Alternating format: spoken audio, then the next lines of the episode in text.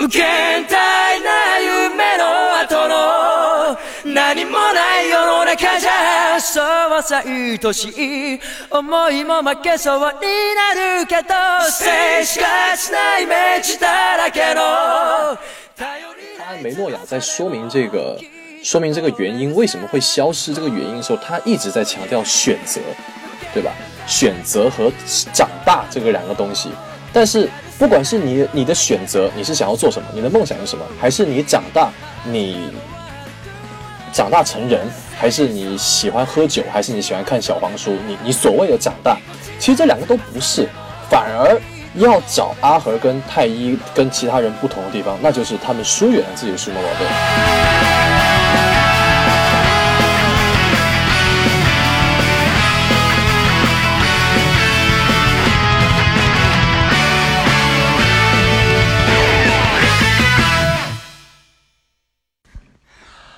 好，大家好，欢迎收听新的一期什么电台啊！大家好，我是小松老师。今天呢，这个没有孔老师了。大家知道最近孔老师比较忙啊，我们电台也拖更了好久啊，这个好多很有很有可以聊的话题呀、包括我们这个信条节目还依然躺在剪辑室里面，不知道什么时候能跟观众见面。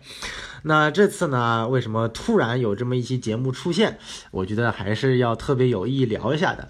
因为我们知道啊，有部特别这个受关注的电影啊，这个《数码宝贝》啊，《大冒险最后的进化》啊，半刚刚在国内啊，终于进行了公映，然后也。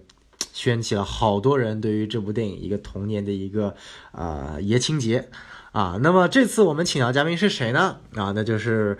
我们上次其实也跟孔老师一起聊过一期《数码宝贝》，那是当时《数码宝贝》的重制版啊。理论上，最后的进化应该是在重制版出来之前就上映了啊，但是由于疫情的缘故，一直拖到现在国内才公映。所以说，我们今天照例也是请到了我们的著名 B 站 UP 主以及微博电影话题小达人啊，BA 大 B 哥，跟我们一起来聊聊这个数码宝贝大电影。来，大 B 哥来跟观众朋友们，不对，听众朋友们打个招呼。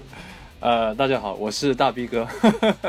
啊、我是那个 BA 啊，那个全名比较复杂，叫我 BA 就可以了、很荣幸再一次参加这个什么电台。哎，这个我们什么电台也得要依靠大 B 哥来给我们引流啊！那非常感谢大 B 哥能够参与我们这次节目。那这次节目，我觉得因为大家已经对于《数码宝贝》这部剧场版非常的熟悉了，我们也跳开以前的套路，讲讲主创阵容啊、票房啊。我相信大家说了主创阵容，大家也不清楚，因为我也不怎么清楚。啊，这个太太就是大家都其实不是太关心这个地，这个这个涉及到这个地方。没错，没错，没错。其实大家更关注的是这个东西的剧情啊，出现了哪些数码宝贝啊，以及它跟童年的这么一个呃所谓的爷青姐顽皮的一个概念。那么我知道这大 B 哥啊，我们的 BA 老师前两天刚刚在自己的这个 B 站和微博发了一期数码宝贝有关的吐槽向视频啊。那要不就今天我们首先有请大 B 大 B 哥老师来讲讲，就是对于这部电影的一个基础看法吧。我们以这个为开始点来聊聊这部电影。那我就先说一下我自己的比较大致的看法。首先就是，呃，我看第一遍的时候其实比较早吧，大家都知道我们就是大陆上的比较晚。其实我们第第刚开始看的时候，我就是其实我是非常动容的，就我最后看完之后是非常动容，就跟大家一样。然后呢，就是后来啊，就是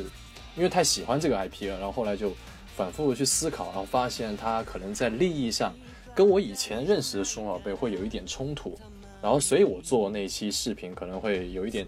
呃，语气上会有点尖锐，事实上也是我目前为止最尖锐的一期视频了。然后，呃，这个电影电影呢，它如果按电影来说吧，其实它的剧情是非常呃非常非常简单。为什么简单呢？因为反派他以前受过创伤，然后长大了要把全世界跟他一样的人全部洗白，类似宇智波带土这样子的设定，其实这个是非常的俗套，对不对？就这真的是说真的嘛，这就是非常俗套的一件事情。但是呢，为什么会有这对？但是为什么这么多人呃会动容呢？像我，我也很动容。就我说句不好听的，就是呃，你哪怕是在 B 站，你有一些 UP 主，他会把所有的进化过程、所有的主题曲都给你放一遍，他都会有一百多万的播放，就是很多人都会哭。其实我看了，我也一样，就是很感动。事实上，呃，我觉得大家会感动的哭呢，它不一定是因为这电影它做的非常好，而是因为它本身这个 IP 它就能够激发你童年的一些呃很好的一些回忆，就是各种东西，就是大家会哭，大家都是非常感性的，是不是？就这是这是我的立场，这是我的立场。当然，电影本身是有很多可圈可点的，这个在后后面再说。对，那其实刚刚这个大 B 哥其实也就，那我们就称呼你为大 B 哥了啊，没有问题吧？哎，没事没事没事，没有问题没问题。那其实刚刚大 B 哥说了一个很重要的点啊，就是说这部电影为什么大家那么愿意去看？呃，其实大 B 哥的观点是他一个 IP 的一个影响力，其实大于他本身一部这部电影作品的一个影响力。其实我觉得这点我还蛮认同的。为什么？其实有一个呃有一个数据，我不知道是真假啊，也跟大家分享一下，就是说好像我们大陆上了四天的这个数码宝贝电影的票房的成绩已经超过了整整。日本，因为日本这部这个电影版应该是剧场版，应该是在好几个月前就已经上映了，已经就等于说我们几天的票房已经超过了整个在日本大陆的票房的。那这个其实是在一个 对于一个日本的呃 IP 作品来说是非常少见的，尤其是二次元的作品，毕竟二次元的作品算是日本的国民级的呃这个素材了。就像刚刚我们知道这个《鬼灭之刃》的剧场版，好像什么叫什么无无限列车啊？我超级期待《鬼灭之刃》这个剧场版，因为我自己也跟着《鬼灭之刃》的动画片嘛，然后漫画我也看了一些，然后就这这个他把这个做成剧场版，反正看过《鬼灭的肯定会期待。是对我没怎么看过《鬼灭》，但是我真的我我我我的女朋友一直在跟我说这个制作特别精良的。真的哎，不好意思，我插插插个嘴，就是没事没事，我发现我身边有很。我发现我身边有很多的朋友啊，就是可能他男的男生他不一定有看，但是他女朋友一定有看。我不是开玩笑，我刚刚跟我朋友聊天的时候也是这个样子，就是女的特别喜欢看《鬼灭之刃》，但我觉得可能是它这个动画片它有一些呃，就是兄妹情这方面，就是可能别的动漫不会那么去讲的不是那么多的一个地方。那我觉得是这样子。嗯，你继续。好的，好的。那其实我们拿《鬼灭之刃》做个例子，其实在说明说为什么数码宝贝这个 IP 会特别的反差。那我可能觉得就是说，数码宝贝是一个非常非常特殊的存在。由于当年就是我们九零九五后成长的那一批，正好是啊我们的国家啊动画引进日本动画的那段时间。那那段时间引进的动画成为我们的童年，就相当于是一个。国我们国家动画引进造神的一个过程，就所以就导致了数码宝贝的第一部在在中国人的心中特别特别火，而在日本人心中，可能数码宝贝 IP 已经远远的这个。没落下去了，呃，都不用说跟其他什么东西比了。其实像我们那个年代还叫数码宝贝，就是说到两个宝贝，一个数码宝贝，一个神奇宝贝，就像我们上次节目有说过的。但是在在日本，所以说数码宝贝和神奇宝贝是完全两个不可以同日而语的这两个体量，差的特别特别多。所以说我其实看这部片子，我一个很大的一个想法就是说，呃，它到底是为了什么而拍的？因为。呃，像上一次节目的时候，我们就聊到了，其实官方已经在慢慢发现到，说他在不断的经历过第一、第二部的数码宝贝大冒险之后，开始创新驯兽师啊、无限地带啊、拯救者啊、合体战争啊等等后面几部，然后发现编不下去了，每一部都在革新，每一部都在创新，每一部都是新的东西，但大家都不喜欢看，然后重新开始炒起来冷饭，所以说也就通过这个原因，有了我们的旷世垃圾作品 Try。以及这部最特别特别烂的作品，我们上次已经吐槽过了。然后以及到这次的呃剧场版最后的一个进化。我第一次看这个剧场版也是应该跟大家 B A 的时候，那个时候正好我记得是网上有这个泄露版的有一点水印的高清资源啊，然后我们就把就把这部剧场版刷掉了。呃，其实刷的时候我觉得就第一遍看啊，就说白了，尽管我算是一个。数码粉了，也不能说特别粉，没有像到 DC 的那个程度这么粉，但也是至少把第一部到第六部加上各种剧场版 try 全部都看了一遍。呃，我的第一个反应确实是，哎，不错，不错，就是我第一遍看的就是说，呃，如果我的第一反应是，如果编剧不这么编，好像他也编不了什么故事了。嗯，我承认，我承认，没错。但是呢，就像 B A 所说的，就是说你你好看作品肯定会看第二遍、第三遍，以及因为看完剧场版，你会去同时的这个去捡起来第一部、第二部的东西，对，然后就出现问题了。啊，就是其实大家可以看到，像 B A 的作品，大家有空可以看一下我们 B 站这个那个大大 B 哥的这个作品。为什么这么说呢？就是他其实的利益跟我们理论上第二部的结尾的利益是刚好相反的。对对对，就这这这这个是最大的相相相冲的地方，其他的其实都没太大的所谓。其实，嗯。对对，呃，待会儿具体怎么相反，可以让大 B 哥来具体解释一下。因为，但是我是想聊一个很有意思的话，题就是说，呃，这部作品它到底的是受众是什么样子的？因为我感觉，按照正传系列，它其实是延续了第一部、第二部 Try，然后再到这一部的整个的系列，从里面的一些细节也能看出，它其实是继承了第二部和 Try 的一些内容。但是从这部的受众来看，其实是我个人觉得，官方其实是。默认把这一个作品直接当众，直接当做只看过第一部的人看过的直接的精神续作，直接就没有在剧情当中过多的提到第二部和 try 的设定，只不过可能因为。当时 try 的时候也是刻意的去，呃，把第二部的人设给抹掉了，导致当时有很多骂名。对对。所以我估计这个剧场版就就稍微的改进了一下，给二第二部几个几个角色一些镜头和戏份，就说白了让他们在美国调查一下。但其实说实在话，还是针对于当初第一部的，呃，这个观众来写的一个续作，所以导致很多我有很多，包括我的女朋友，呃，我提到就是说我为什么想要做这期节目，也是。前两天上映了之后，我带我女朋友看了一遍，我女朋友是哭的稀里哗啦的，我很吃惊，就是因为在我的认知里，她没有怎么看过数码宝贝，或者说她根本不了解数码，她只看过第一部。是是是。那我就发现她会哭的很厉害，就是尤其是很多点，那我就觉得，哎，说不定可能我们这些像我和 BA 或者很多现在网上在骂这部作品的人。可能方向错了。我们骂这部作品，因为我们知道它是延续一代、二代、try 再到现在。但是真正这部作品的受众，尤其是在国内，它只是针对于第一部的相关的人群啊。所以，我我女朋友就记得很清楚，她有一点就是说，她说她哭的最厉害的地方，就是她看到说白了就是太医吹哨人那一幕。嗯，其实你刚才说的，我百分之百都同意，我是真的非常同意。关于那个受众群体的，我也认为不只是日本、中国大陆，我甚至觉得全世界，他都锁定了全世界，就是只看过，也不能说只看过吧，就是以第一部为呃主要群体的这么一个，就大家就是这群人，就九零九五这这个这个地方。然后我觉得，我我我先就自曝一下啊。我其实并没有小宋看了这么多，我是看过一二三四五，还有所有剧场版。那个六和七，还有后面那些我没有看过，我只看到大门大那个地方。因为大门大这个，呃，就这里有有有点有点跳脱了，有点跳脱，所以我就我不说接受不了，但是我觉得他，我那个时候已经觉得他已经开始做了比较新了，就是已经开始比较，就是呃，尝试更加新的东西了。就不要说后面的组合战争，组合战争我看了一点点，啊，我知道他们想要干什么。然后那个就，我还要再重申一遍，就是大家哭是非常非常正常的，因为真的每个人都会，我也是一开始动动容。然后呢，我我那个时候感动的时候，我不是在吹哨人那个地方，我是在消失的那一瞬间啊。那影片最后我消失，对，对对对，就是加布兽、牙骨兽他们消失那一瞬间，我是我心里面是有很多的负面情绪的，我是既有负面情绪，然后我又眼睛湿润。负面情绪是什么呢？我不是抵制这个电影，是我不想承认我已经长大了，你已经变成真的，我真这么想。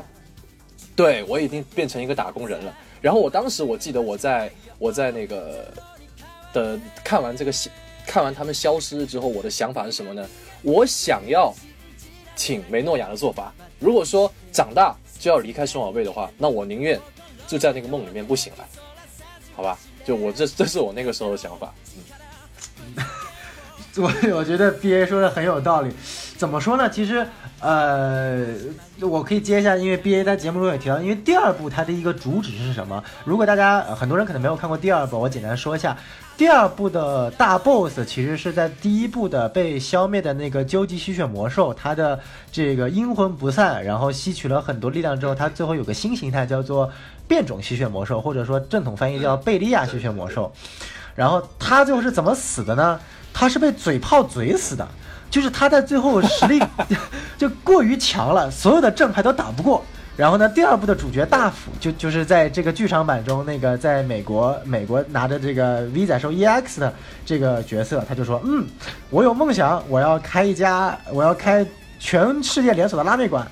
然后就在问很多一样的小孩儿，他这个有什么梦想？然后慢慢的，大家很多很年轻的小孩在他心中说有什么梦想，什么要画画啊，当幼儿园老师啊。然后这大 boss 突然开始就分解了，就是他其实就有点像迪迦最后一集，就是大家都变成了光。那这集其实也是，就是大家都有梦想力量。然后等这些小孩说出梦想了之后。本来是没有数码宝贝的，然后结果数码宝贝出现在他们身边了，也就是说，第二部最后的核心是，只要一个小孩有梦想，那么每个小孩其实都是有能力和可能性成为数码宝贝的伙伴的。对，这这是他第二部的核心。那么这部的核心是什么呢？这部的核心是，只要你小孩有梦想，数码宝贝就死了。啊，对对对对对，其实其实我的理解是这样子的，第一部和第二部，他们虽然他们的那个核心是有点不同，但是呢，第一步就是告诉，就是想要传递的一个价值观是，每一个小孩都有每一个小孩的特质，对吧？就像徽章所说的，对不对？然后呢，第二步呢，就是在第一步的基础上，每个小孩都有每个小孩的特质，他们继承了第一步他们每个人都拥有的特质，什么诚实啊、知识啊、爱心啊、勇气。友谊什么之类的，然后在这个每每个人的特质的基础上，然后更加的往前，就是你已经找到了自己，你知道自己是什么样子的人，然后你知道自己是什么样的人之后，你就知道你自己要做什么，你要你想要做什么，你想要成为什么样的人，所以它这个是非常连贯的一个利益的，我是这么想的。没错，没错，其实，呃。呃，怎么说呢？其实因为数码宝贝的定位还是以这个呃子宫向为主的，但它其实是在子宫向一个偏为成人的方向，不像宝可梦这么子宫向。所以说，它其实是在讨论一个话题，就是你作为一个小孩，你他其实是希望你有梦想和这个这个一个去实现的一个理想的。那么数码宝贝作为一个人的希望的象征，它才会出现在你身边。那其实我就在想，就是说，呃，这部它这个点是否到底能说通？就是我们乍一看，它确实说不通，呃，因为我也是前两天看了大 B 哥的节目，然后我就我就一直在想，是否有种办法能把它看似两个完全相反的东西给连在一起？当然了，其实我们从真正立场来说是没有办法的，因为我们知道这一部的开发是直接把原作的作者给气走了，总导演，总导演给气走了。那，但是我们抛开所有的这个场外不谈，我们就谈作品。我就在想一个问题啊，就是如果你仔细去看，他一个触发数码宝贝消失的核心的观点到底是什么，其实是很模糊的。如果光是从年龄来说的话，那么比太一阿和都大的阿丈。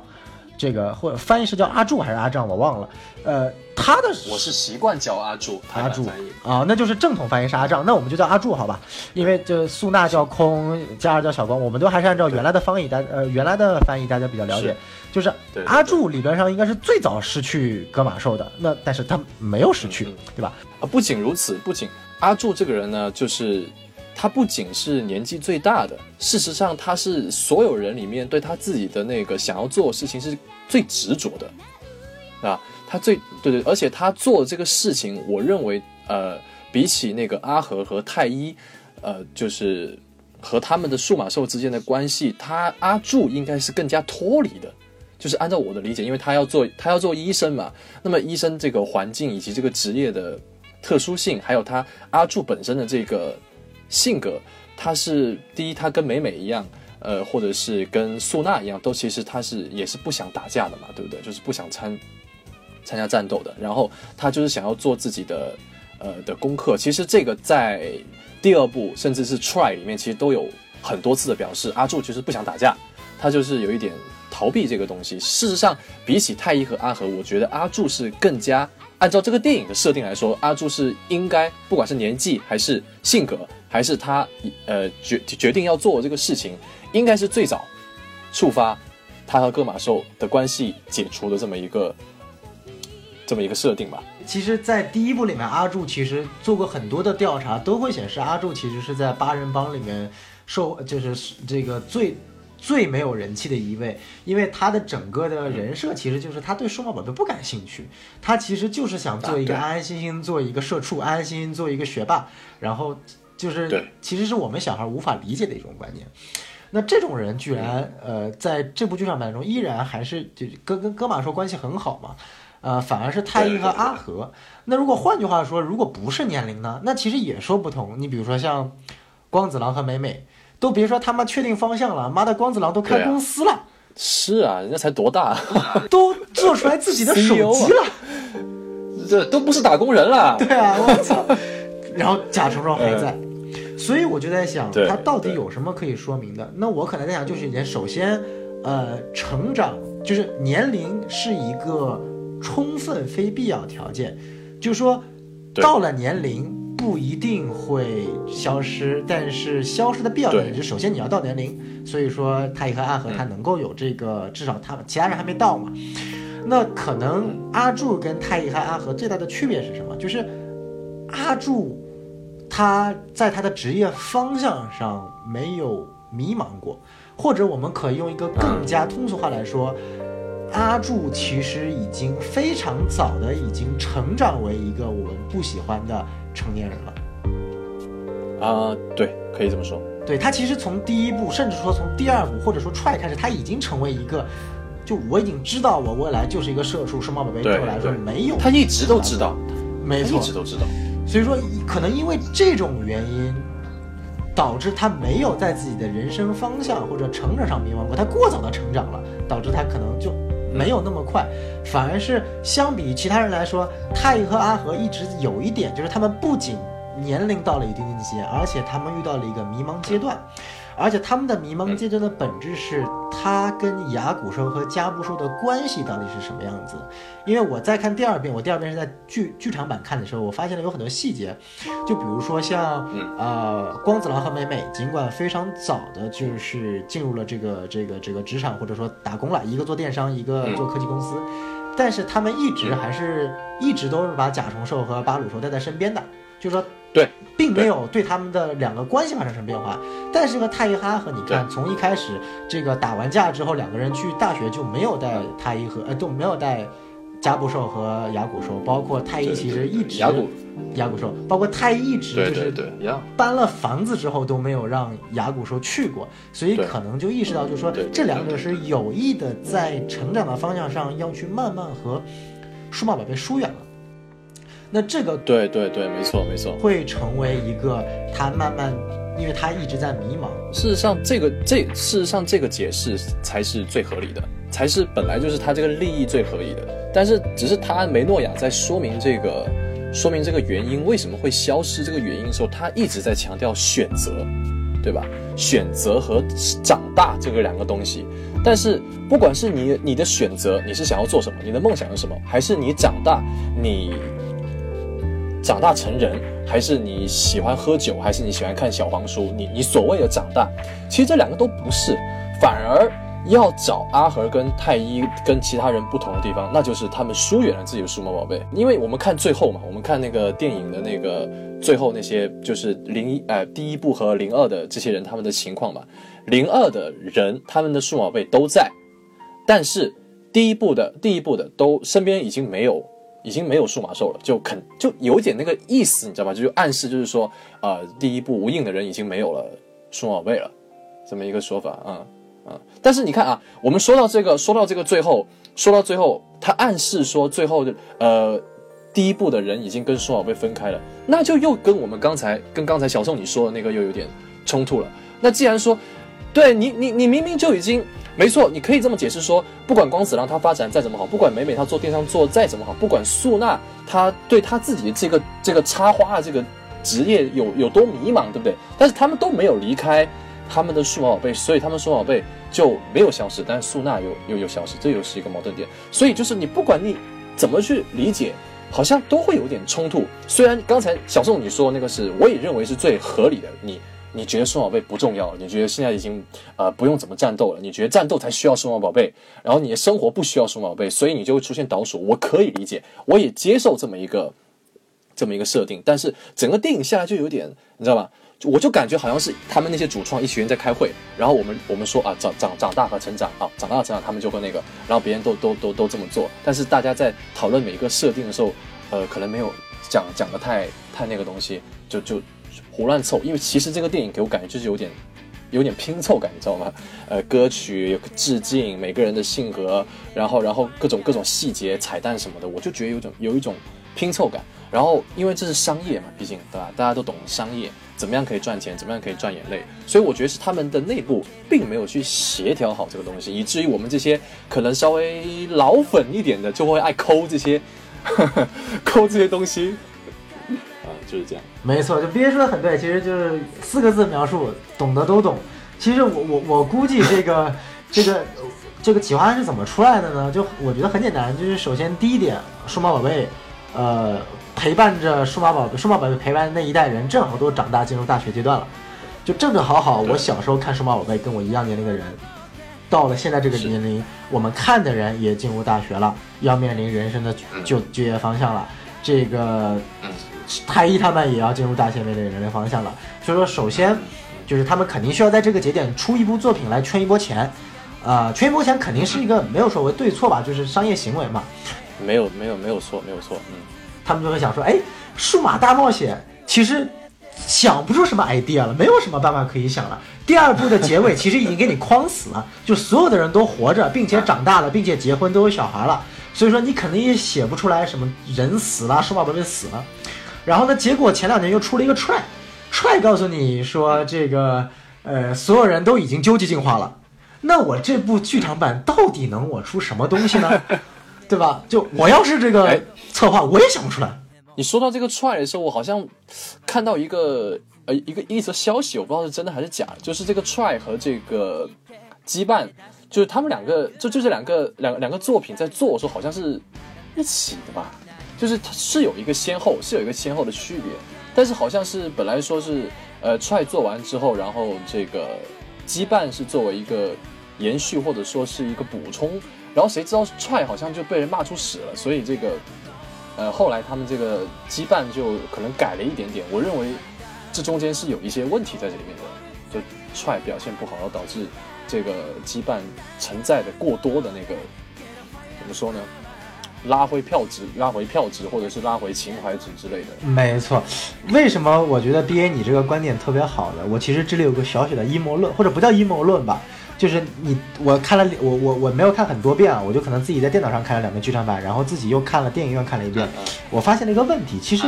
这部电影呢会有很多的点我们没有讲到。首先第一点，我们看 try，就是因为理论上按照这个剧作连衔接，它是衔接 try 的。那 try 的结尾是什么呢？try 的结尾是那个秩序兽被干掉了，但是幕后的大反派那个黑化的玄内，玄内还活着，对吧？他留下的最后一句话说，结果对，然后然后就进入到了这个最后的进化了。然后我们看到最后的进化里面呢，也不偏不巧安排了一场玄内的戏。然后这个玄内呢，你也没有解释怎么又变好了，他就是过来给你解释一波，说告诉你，哎，这个反派说的是对的。OK，好，那我这里就有个问题了，他真的是好的学内吗？他有没有可能还是那个黑化的学内？而其实数码宝贝消失根本不是按照所谓的这个设定，因为还有一点，其实嗯剧场版根本没有提到，但是一直在暗示的就是极光到底是什么东西。对我视频里面也讲了，他们实在是对这个太过于模糊了。一开始，其实极光在第一部的一开始，它就已经出现极光了，它本来就是一个很神秘的存在，我并没有质疑它这个神秘。但是呢，呃，你到了这个已经到了这么厚的作品了，是不是？然后你又说这个极光，但是呃，你又没有说这个极光是怎么来的，对不对？你也就是好像是主创，就是主创就是极光，是不是？你一一出，但是其实那个后来第一部有解释说，呃，会出现极光，会选择你们几个人，就是后来那个呃数码宝贝，我忘了他叫应该叫什么，他是借用那个加尔的身体跟被选召的孩子恒常性对对对，跟他们跟他们讲了，就是说，呃，选你们是因为除了当时是你们都在场，然后还还分析了你们的资料，还根据你们的特性，然后做了这个数码蛋了，对不对？其实他这个是有有一个比较相对完善的这么一个解释的。然后到这边，但但到了这边之后，这个极光你，难道你又是恒恒常性什么之类的吗？但是这个东西你没有一个前因后果，你知道吗？你有前因，但是你没有后果，就你没有没有完成一个闭合。你第一步你有前因，但是你后面你有解释，然后第二步你你开始这个极光，你要你有极光可以，但是你要解释一下我为什么会有这个极光，我为什么那极光出现的呃的意义是什么？对吧？意义是什么？然后，然后那个后面不是说极光是导致那个呃梅诺亚，就是梅诺亚不是一直在复活自己的那个闪蝶兽嘛？他不是看到极光之后，闪蝶兽不就那个蛋不就复活了嘛？对不对？为为什么？为为什么？对不对？你你对这个很奇怪。对对对，就这里我就看出，哎，我就不是很明白什么意思。所以就是对我对这个极光我也是很弄弄不是很明白。我当时就是我看完之后，我这两天一直在梳理，就是有没有可能原案是这么想的，就是因为从一九就是第一部双马尾开始，恒长星一开始是作为一个幕后的帮助。八个孩子去对抗这个整体，因为航战相当于说，因为我们知道数码世界它其实是一个基于网络空间的嘛，它是一个非常奇怪的概念，相当于我们所谓的 try 的大反派世界树相当于主机，那恒昌信其实是在另一块保证整个世界平衡的。那么在第一步，相当于说恒昌信选择了八个小孩，然后去打败了黑暗四天王，恢复了平衡，然后第二步又干掉了这个究极吸血呃不是那个贝利亚吸血魔兽和黑暗之塔，嗯。然后在踹里面又跟世界树干了一架，并且告诉大家太一他们不是第一代的这个被选召了，前面还有更早一代的，为了补全第二部四圣会的设定嘛。那我再去想，当已经走过了一个，就说白了，编剧是希望在这一部结束掉整个从第一部开始长达二十年的这一个大冒险系列，然后再重启并且冒号系列，那个我们之后再说。但是我觉得想他这个轮回会不会告诉大家，其实。恒长性是背后真正的凶手，或者不是凶手吧，就是他是一个客观的存在。因为之前有黑暗势力，所以他就是他之前因为有黑暗势力在，他为了保证数码世界的平衡性，所以说召集了这些孩子去打败了黑暗，经过了第一步、第二步，然后又把主机世界树干掉了，然后到了最后的进化，恒长性发现，妈的，世界上没反派了。然后多了你们这群人类神棍，导致了一群数码宝贝。因为正常的数码宝贝世界是数码宝贝是很难进化的，你必须得依靠自身的这个不断的弱肉强食才能进化的。但是像牙骨兽这些变态，它只要靠跟人类的羁绊，什么徽章啊，就是可以蹭蹭蹭从成长期飙跃到究极体，甚至变成奥米加兽这种存在。那有没有可能恒昌性它的本质是保护平衡？当邪恶被消灭之后，他会发现，如果只存在正义，平衡依然会不平衡。所以说，他最后想的办法是，当没有所谓的这个这个这个邪恶了之后，他在最后的进化这部剧场版的，它的最后的作用就是要用它恒常性的能量，将这些 bug 一般的数码宝贝给抹除掉。然后才有了所谓的我们看到的这一部什么，呃，这个长大了之后没有数码宝贝这一切的设定。那我感觉可能原来这些只是幌子，然后通过一系列乱七八糟的这个，这个这个这个东西，大家最后发现，其实这个梅诺亚可能也可能只是被恒常性代表的一个人，啊，可能最后真正的反派是恒常性。然后呢，才会有了这个勇气和友情最后的纽带。因为根据数码兽大图鉴的解释，这两个最后的我们两个的这个超级进化是超越了时空，在最后尽头超过了所有设定的最终进化形态。那从这个途径的解释，可能我们理解成它已经超过了所谓的恒常性的理解范围，成为了超越恒常性了解的东西，才能够去击败了恒常性所谓的保卫平衡的一个姿态，然后。最后让小孩就是被选择的孩子战胜恒常性，遗留下来这些这个最后的胜利，这可能是我认为这个之前原案的设计。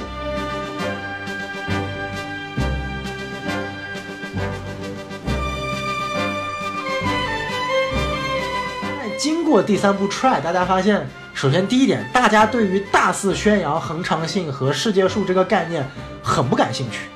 因为其实恒常性在第一、第二部里面是基本上很少出现的。我相信，如果只看过第一部的人，你是根本不记得有恒常性这个设定概念的，你就会记得一个玄内老人以及一个 bug 一般的加尔，但根本忘记了加尔其实背后是被恒常性控制的。那第三部重新搞出来这个设定，然后大家发现根本不喜欢，我还我搞你这么多莫名其妙的神棍设定，我还不如就你就看你数码宝贝打邪恶势力。所以到了这一步，可能就是说把什么恒常性都去掉了，就改成一个，呃，这个这个，其实你会发现 try 和这个最后的进化的反派套路其实一样的。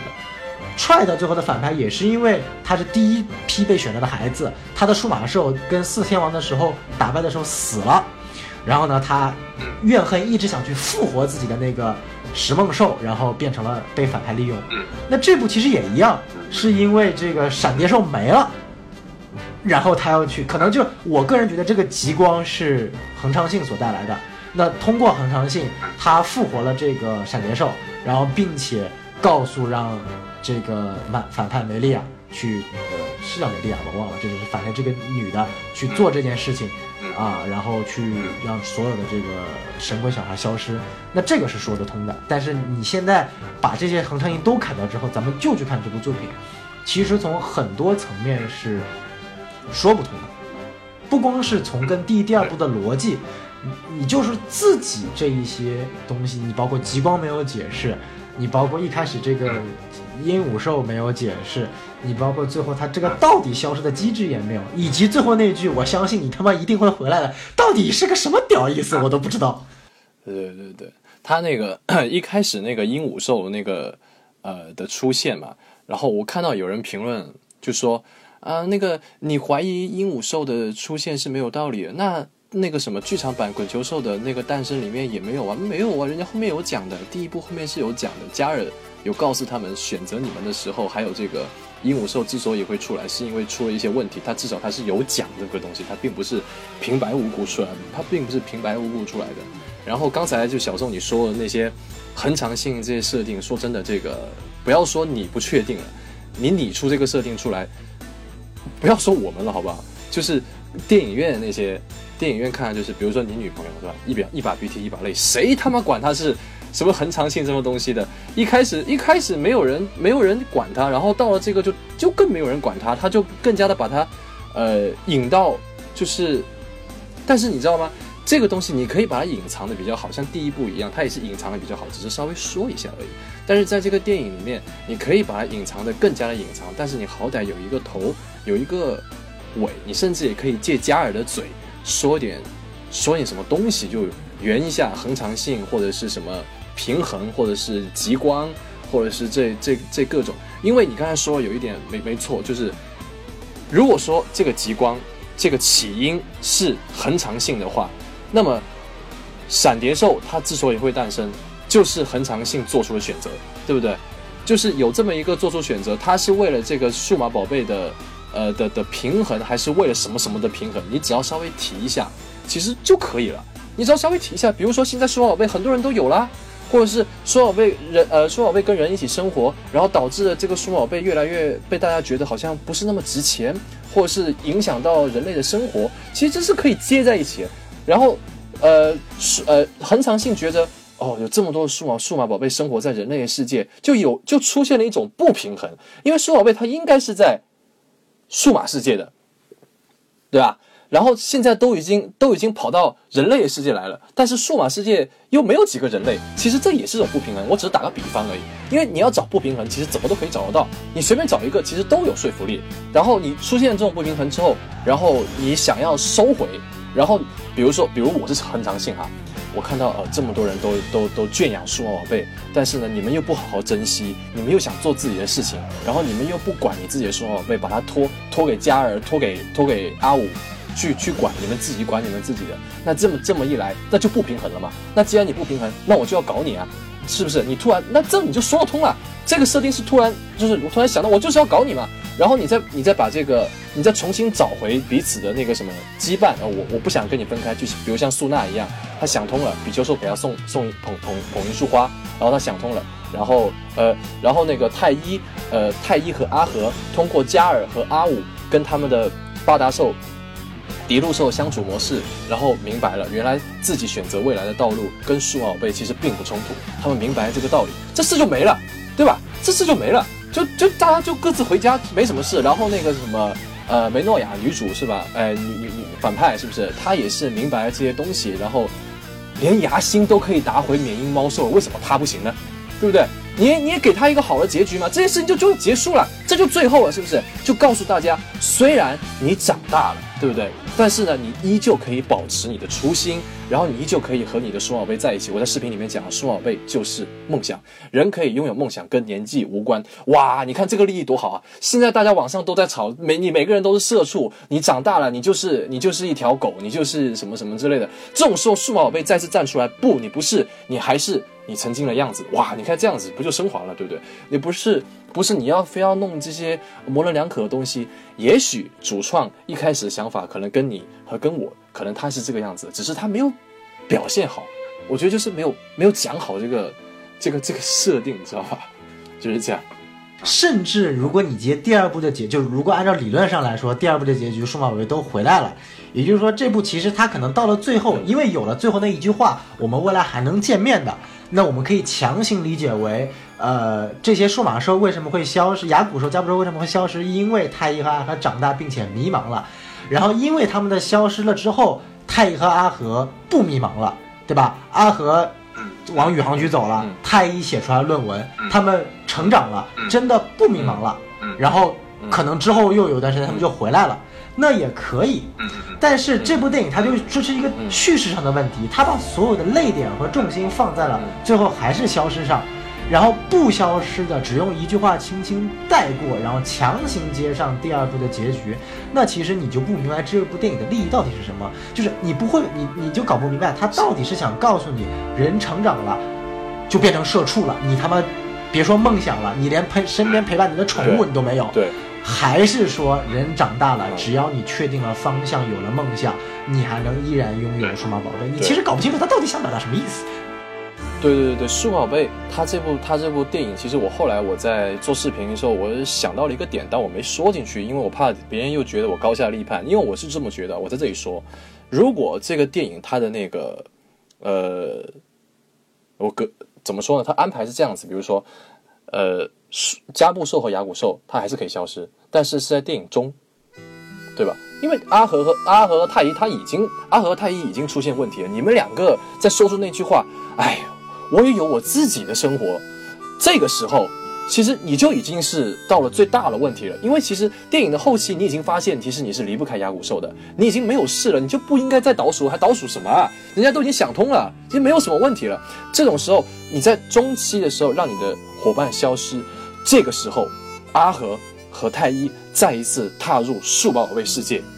找回他们的数码兽，找回他们曾经的梦想，然后再进行最后的战斗。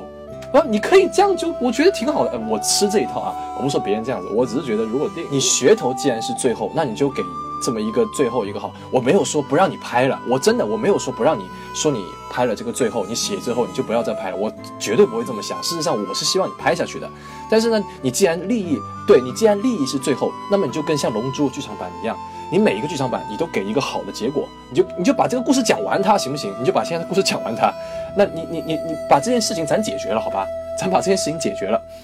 长大了是社畜了，嗯，没有梦想了，数码宝贝走了，好，我们要找回自己的初心，数码宝贝又回来了，我们就打，我们就跟那个恒长信或者是跟什么东西打一架，结束，这样就可以了。没错，没错，其实这个更符合我们所谓的传统意义上，因为我知道 B A 没有学过电影，但是 B A。讲这个故事，编剧的套路是真的非常的是三段式，就是这个电影你会发现它没有什么所谓的一个低谷期，因为你不断看到就是大家就是太一其实没有什么太大的变化，他一直就是想跟牙骨兽在一起。然后就发现要不在一起了，然后就是我一直要跟你说不在一起。他们所谓的低谷的变化，就是说我一定要去战斗，就算我要跟你消失了，我也一定要去战斗。这个利益其实就不高，你反而按照 B A 所说的，就是如果在中期太一和阿和在心性上出现问题了，他就觉得说我有了自己的人生，我家不说牙不说不重要了，然后就在那一刻他们俩就消失了，然后太一和阿和就感觉到了，其实当你真正消失的时候，那种无力感、沧桑感，对。对啊然后再去跟所谓的其他几个花鸟鱼虫的几个还有数码宝贝的一对比，哦，这个我们叫做剧作上叫做人物的灵魂黑夜，就是他到了低谷了，他需要去反思了，嗯嗯然后嗯，这个时候对没错没错，你再去配上，就是因为我我其实没有哭，但是我觉得那一刻吹哨真的很关键，因为吹哨这个梗一直是第一、第二部一个关键。如果我们通过吹哨，太一或者太一吹哨，阿和吹口琴，在那一个瞬间，他们重新拾回了那种感情的时候，牙骨兽、加骨兽重新出现，跟他们最终进化，那会更爽。对。对对对，没错，这个时候就是一个白光，然后慢慢走出两个影子，就是牙骨兽和加骨兽。没错，没错，这这这个其实是，呃，你也说得通了。就是如果今天我们把这个东西变成是，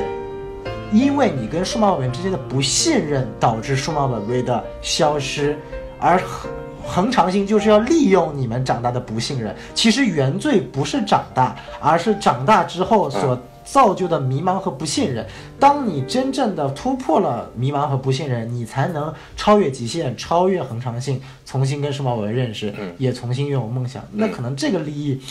呃。当然，我们说宏观来说是更加正能量一点，但其实我个人也觉得更符合第一部、第二部数码宝贝的一个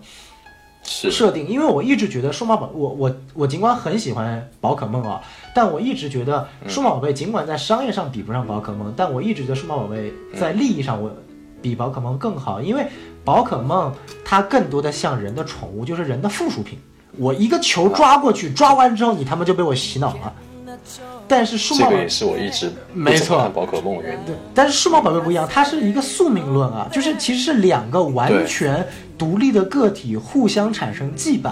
它不应该是一个个体长大了之后另一个个体就消失了，这反而变成宝可梦了，这反而变成搞宝可梦了，就相当于你你现在在宝可梦里面讨论说小智，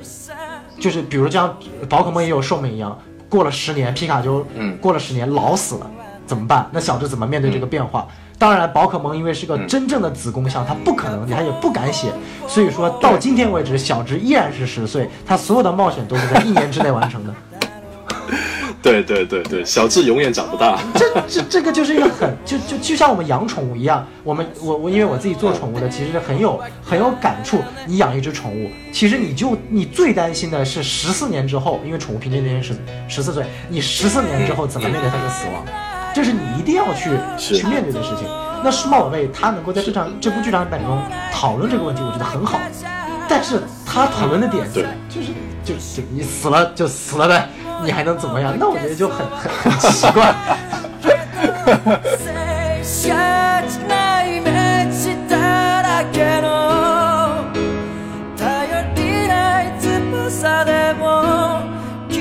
っと飛べるさ Oh my love 是没错。事实上，现在很多的这些动画片或者是电影，它的噱头其实 呃跟类似这种最后或者是最强这种东西，他们都会用这个来当噱头的。但是往往这一些电影，他们不是真的最后，也不是真的最强，你知道吗？就是它真正呈现出来的，它往往都不是这个样子。所以我就是觉得，对，就是最后这个东西没有最后，是无限。那我视频里面也说了，我觉得你最你你你用最后当当这个噱头，但是你想要表达出没有最后是无限，我觉得这个就是非常好，像那个宝可梦一样，可能宝可梦它就还你还别说，它弯道超车，它还从从这个整个整个宏观上告诉了你没有最后，我就是无限，小智他永远就是这个就就是这个这个年纪，告诉你咱童心就是不会长大，每个人都要保持童心，小智永远十四岁。没没错没错，就是其实呃，嗯尽管我们说一部动漫我可以谈成人的故事，聊成人的话题，变得有深度，但它本质其实还是一个给小孩子看的。它告诉你的是，就我一直理解数码宝贝想告诉小孩的是，这个世界很残酷，很暴躁，也有黑暗面，但是只要你保持内心的纯洁，有梦想，你可以去对抗它。但是你其实往完后看，其实从 try 开始就有问题的，包括 try 最后的结局，太一告诉加尔的是，因为我们知道最后的那个那个秩序兽是由主角的，就是牙牙牙心的那个免疫猫兽变的嘛。当时他们面临一个抉择是，花费力气把免疫猫兽救出来拯救它，还是就把它杀死？嗯那太一说的是，我们长大了，我们应该不再去相信我能拯救它了，该杀就杀吧。所以说从从从那一刻开始，其实 Try 带给数码宝贝的一个变化就变了。就就是它变成愤世嫉俗了，它变成说我们长大了，所以我们的观念要改变了。可能这个很真实，但我相信我们看数码宝贝看的不是真实，看的他妈就是嗯，就是奇迹。我们已经我们已经在真实的世界了，我们就想看一些能够告诉我们，对啊，能够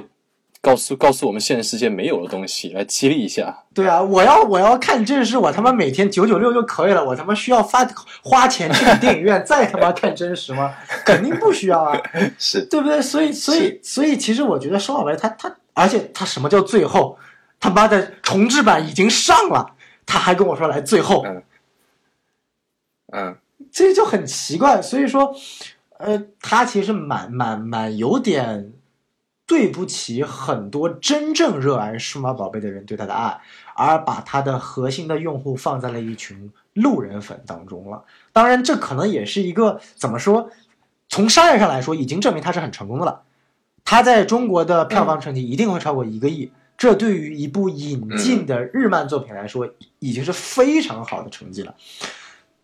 嗯，而路人粉绝对也赚够了眼光了。我从来没有见过我女朋友能哭成那个样子。确实，确实，确实。我在视频里面的最后我说了，就是我没有觉得，我原话是这么说的，我说我并没有觉得，就是看电影哭没有把看电影哭的是傻子啊，我并没有这么觉得，我只是觉得主创他太知道大家想要看什么东西了。你知道吧？就很多人他很多人他哭，他并不是因为电影演了什么东西，而是因为电影出现了，就是大家曾经看到的那个东西。很没简单，错，没错，没错。嗯因为其实对于大部分的路人粉来说，他根本就不知道有第二部、有剧场版，甚至不知道有啊 Try 对啊的存在。啊，因为 Try 这个东西，尽管在日本是作为剧场版发售的，啊，但是对国内其实就是一个爱奇艺的 OVA 资源，很多人其实没有看过的，对对对。这就是很很很真实的情况。关于这个 try 啊，嗯，其实我知道大家都都都都骂，我也骂，但是其实 try 它做到了一些我我有二刷过的那个第一集，特别是第一集和第二集我有二刷，为什么？呃，作为一个老粉啊，你能看到像那个叫叫杰斯兽吧，对吧？皇家骑士、杰斯兽、阿尔法兽、呃奥米加兽，还有那个那个什么，就你们你能看到他们哇那么帅的英姿，是不是？然后你又能看到呃加布兽和雅古兽一层层进化，边进化边发招打那个法姐。其实这个我很我是很感动的，你知道吗？我是真的很感动的。而且不仅如此，它本身那个作画风格啊，蛮好看的。其实真的，其实它画的挺漂亮的。然后它那个进化的那个过程呢、就变成一个蛋嘛，是不是？呃，我打我打是一百分满分，我打七十分，其实也可以，其实也不错。就是它其实这个就画面感，以及它呃加入这些我们都喜欢看的这些什么皇家骑士、究极铁、超究极铁，我们其实它帅已经做到这东西，我其实当时是看了很感动的，而且他们打架，虽然他打架是挺吝啬的，但是他有的那些场面我还是蛮蛮蛮蛮开心的。虽然一开始看，比如说呃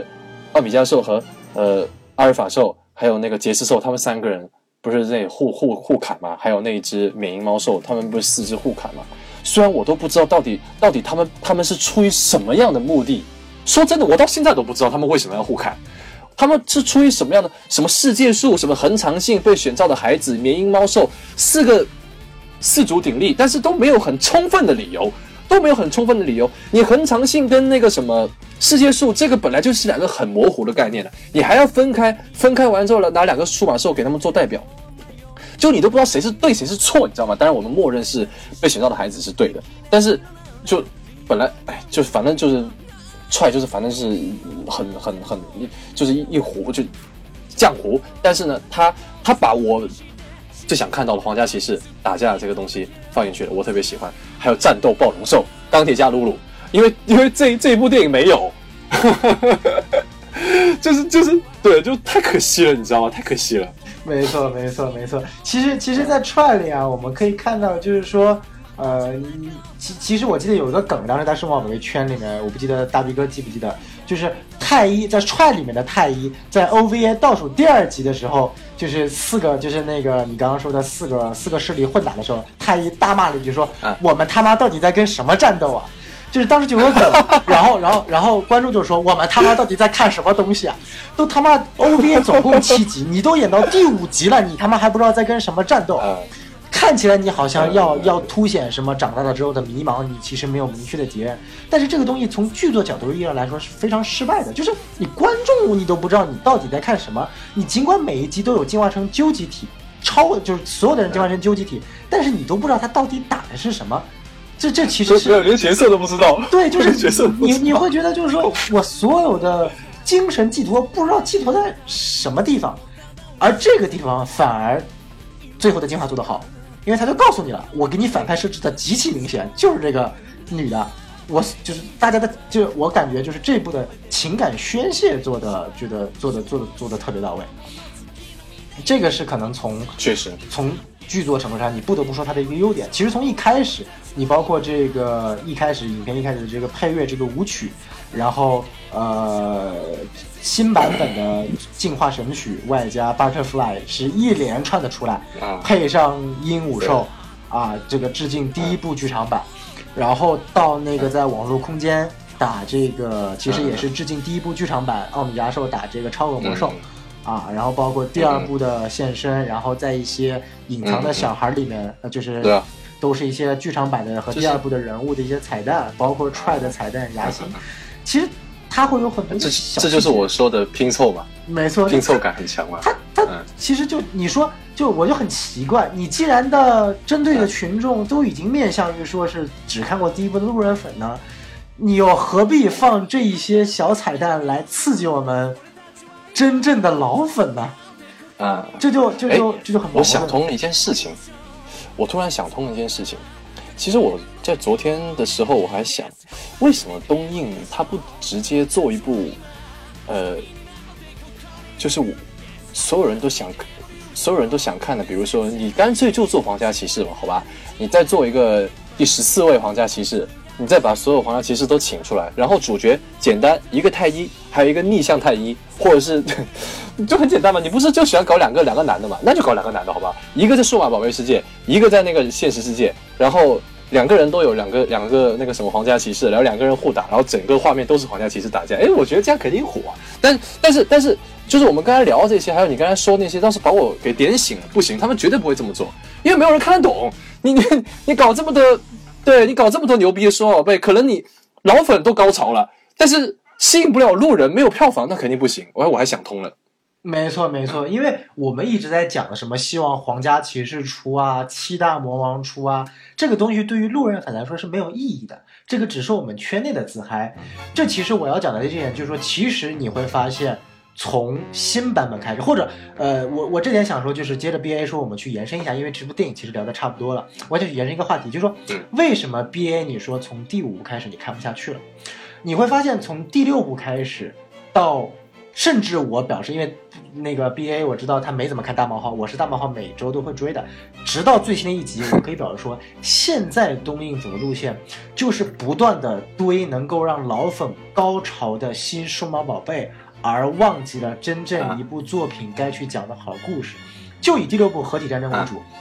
你会发现好多特别牛逼的，什么究极体、超究极体、黄龙兽、呃光明兽，把前几部的反派全部都加过来，甚至把最后最后一集是把所有的主角全都加在一起。他其实是走一种什么？嗯我故事讲不好了，我就堆角色。哎，反正你看，甚至你会发现，现在讨论大冒号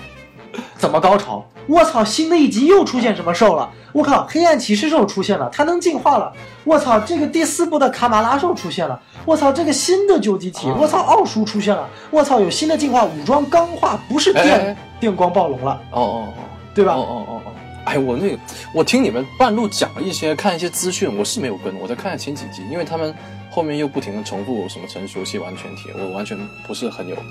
很有被吸引的感觉。但是后来不是出了那个什么吗？没错，没错，它现在出了新的进化方式，就是说它完全，因为我们之前我跟 BA 说可能会有新的究体体进化，它会变成这个电光暴龙和夜月加入。我好兴奋啊！那个时候我好兴奋啊，真的。呃，我我相信还是会出的，就是为什么还是会出呢？就尽管现在我们知道它其实没有进化，它只是叫武装钢化，就是让电光暴龙呃，就是机械暴龙兽和兽人加鲁鲁有了一个设备，但是其实呃更好，为什么？因为其实我们知道数码宝贝有一个设定叫 X 进化，有点类似于神奇宝贝的 Mega 进化，或者说 Mega 进化是超 X 进化的。X 进化说白了就是说，它不是进化，它只是因为有个叫 X 抗体的东西，将这个数码兽它本身所有的呃潜能激发出来了。那嗯，它根据以往的设定，其实机械暴龙兽 X 进化，它右臂就是变成了那个电磁炮，而兽人加鲁鲁 X 进化，它其实背后就是长出了刚翼。那么当然会有些更多的变化了。那我们只能说，呃，可能这一步，因为你仔细呃我。有看过新版的，可能知道，就是说这一部武装钢化都是发生在被钢化的部分是被敌人侵蚀过的，就是机械暴龙兽它钢化的那一部分手臂，哦正好是被敌人的给咬伤，并且被变成黑暗之后，它钢化了。而兽人加鲁鲁也是在最新的一集被反派黑暗骑士兽射了好几箭射穿了之后，才开始钢化了。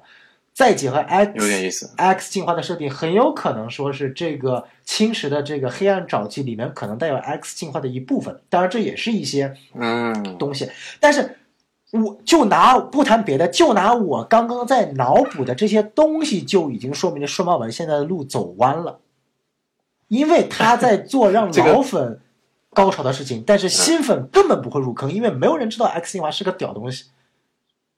哎，你这么悲观吗？我就这这就是为什么，因为我我尽管我跟 B A 说，哎呀，新版本对于老粉来说真的不错，它有了很多新的进化方式，出现了很多新兽，但是我没有跟一个没有接触过数码宝数码宝贝的人推荐新番，为什么？因为很简单，数码宝贝现在已经很清楚自己的定位了。我不再去吸引新观众了，我就是去吸纳老观众的钱，就跟现在很多手游一样，我不再去吸引新手游观众了，我就是去氪老观众的钱，因为你会去发现，你去看第一部的时候，为什么有那么多受人路人喜欢啊？徽章的力量啊，这个每个人得到的变化呀、怎么从迷茫，在新版本中完全没有出现，所有人物的变化仅仅就在三分钟之内结束，三分钟之内结束。打个比方，我记得印象最深的就是光子郎的一集，在老版本里面，光子郎进化成就是超进化，超比多兽是什么？嗯他用整整一集的时间讲述这个光子郎进入了这个宇宙脑膜的空间，然后被宇宙脑膜蛊惑，就是说不去追求知识的力量，也要放弃甲虫兽。那集其实看着很很绝望的，因为甲虫兽他的性格是非常喜欢光子郎的。那最后是在光子郎挺压抑的，很压抑的。然后最后光子郎是在整体的，他经过了整个一个片段，他是一个人物弧光的变化，他最后意识到了不能被诱惑下去，他需要知识，他需要这个这个甲虫兽的热爱，然后觉醒了自己知识的徽章，甲虫兽进化成了超级多兽。我具体情节不记得了，但是我没有重新，我从来我只看过第一部一遍，我还记得这个画面。然后我们看一下新版本它是怎么设定的。新版本很简单，是呃光子郎、太一和素娜他们一行人走在路中，突然面对了一堆骨架兽，然后打了半天哦，然后出现了一只大骨架兽，然后呢大骨架兽就追着这个光子郎到了一个角落，然后旁旁边的这个巴多拉兽和暴龙兽被其他骨架兽牵制着，然后这个时候呢大骨架兽一记猛攻，把光子郎的电脑给打坏了，然后于是光子郎查不到资料了，他就很焦虑。他焦虑啊，焦虑个屁对啊，他说我查不到资料了，我好焦虑啊，然后焦虑了大半集，然后他突然意识到，就没有任何没有任何不同，他突然意识到我可以不用电脑，我也有知识，然后甲虫说就超进化成为超比多兽了。哎，怪怪的。就是你会发现，啊，这集老粉看着也很这个这个这个这个高潮。哎呀，这个大骨架兽骨架兽出现了，这个老版本的这个老反派出现了，然后然后打斗场面也不错，但是真的人物没有什么显著的变化。你让一个说白了，你真的以一个平常日漫的标准来看，这个人物是一塌糊涂的，根本立不起来。甚至还比不上第六部合体战争的工藤大气。这是我觉得现在我看到大冒号直到现在一个一个一个一个非常有问题的地方，也是我觉得数码宝贝一个就神奇宝贝或者说宝可梦，它有资本干这个，因为它的市场足够大了。他拍了一部剧场版，把所有神兽聚集在一起，大家就能高潮。我操！就是就是就是前几年那个胡趴嘛，他胡趴用那个圆环嗯。把所有的神兽全都罩在一起，呃，打架，呃，我操，真的是神仙队友，很很好看，剧情很垃圾，但是就看神仙打架就够了。但是数码 数码宝贝你没有这个资本干这件事情，你没有那么多粉丝。说白了，你说国内数码圈能有几个人呢？像样的游戏吗？没有。像样的漫画吗？没有。完全没有。像样的动画嘛，都是吃老本。嗯，那你说这个东西，它说白了到现在只能吃老本，这也是我觉得我慢慢发现，因为其实说实在话，我们聊上一期节目的时候，我们对于大冒号还是有很高期望，甚至觉得对于数码版这个 IP 还是有发展方向的。但其实到了今天，我依然作为一个老粉，我可以给数码宝贝大冒大冒号打上十分满分，我可以打上七点五分吧。但是如果作为一个路人，啊可以我可以毫不留情的给他打到两到三分，因为根本路人看不懂。哦，这样子啊。